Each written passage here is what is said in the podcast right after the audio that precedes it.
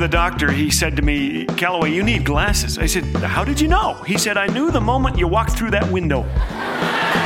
Thanks for joining us today. You're listening to Laugh Again with Phil Callaway. I first got involved in organized sports back in fourth grade when I was forced to join organized hockey. In organized hockey, we played a game that closely resembled real ice hockey, except that in real ice hockey, players skate around gracefully and shoot the puck into the net. Instead, we plowed headfirst into the boards, tripped over each other, and received so many concussions that we forgot. Um, now, let's see, where was I? Oh, yes.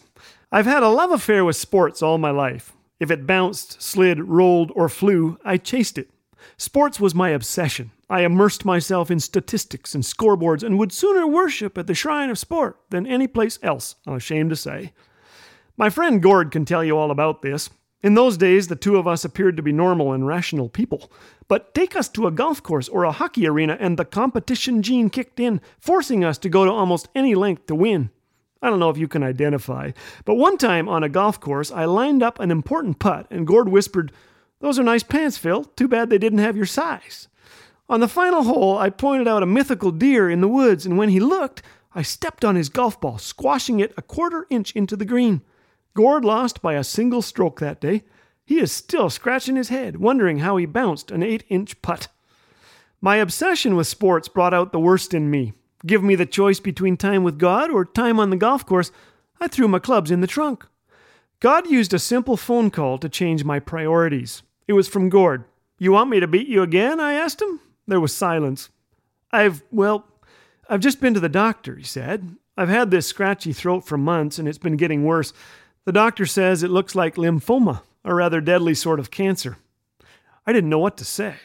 When will you find out? I finally stammered. The results don't come back till Tuesday. Gord's voice was shaky. I could tell by the doctor's face that the news won't be good. I was silent for a minute. I'm so sorry, I said at last. Uh, tell you what, if the news is the worst, I'll take you golfing anywhere you want. Australia? You're on. Will you let me beat you? Absolutely, I laughed. I'll be praying for you, Gord.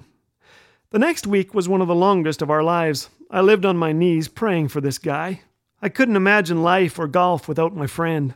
And when I stood up from my knees, I knew I needed to do something else. The Bible's book of Proverbs, chapter 3, tells us in everything you do, put God first, and He will direct you and crown your efforts with success.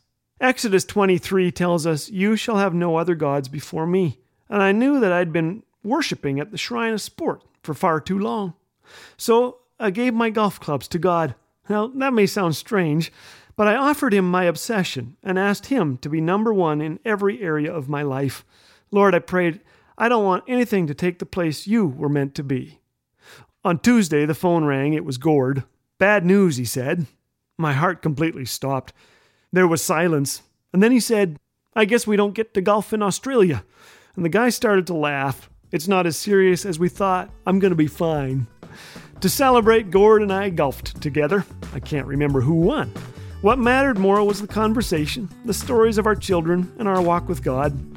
I have enjoyed few rounds of golf more than that one, because I discovered a simple but profound truth hold on to things tightly and we lose them.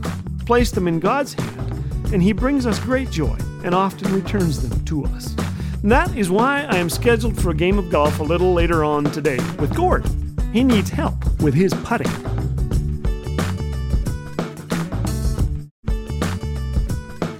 Experience the clean family humor of Laugh Again with Phil Callaway 24 7 on Laugh Again TV. Available on YouTube anytime. Bite sized videos guaranteed to make you laugh, think, and encourage your walk with Jesus. Just search Laugh Again on YouTube. And did you know that your likes, comments, and subscribes help get these encouraging messages in front of more eyes? So be sure to engage and help spread the word. Laugh Again, truth bringing laughter to life.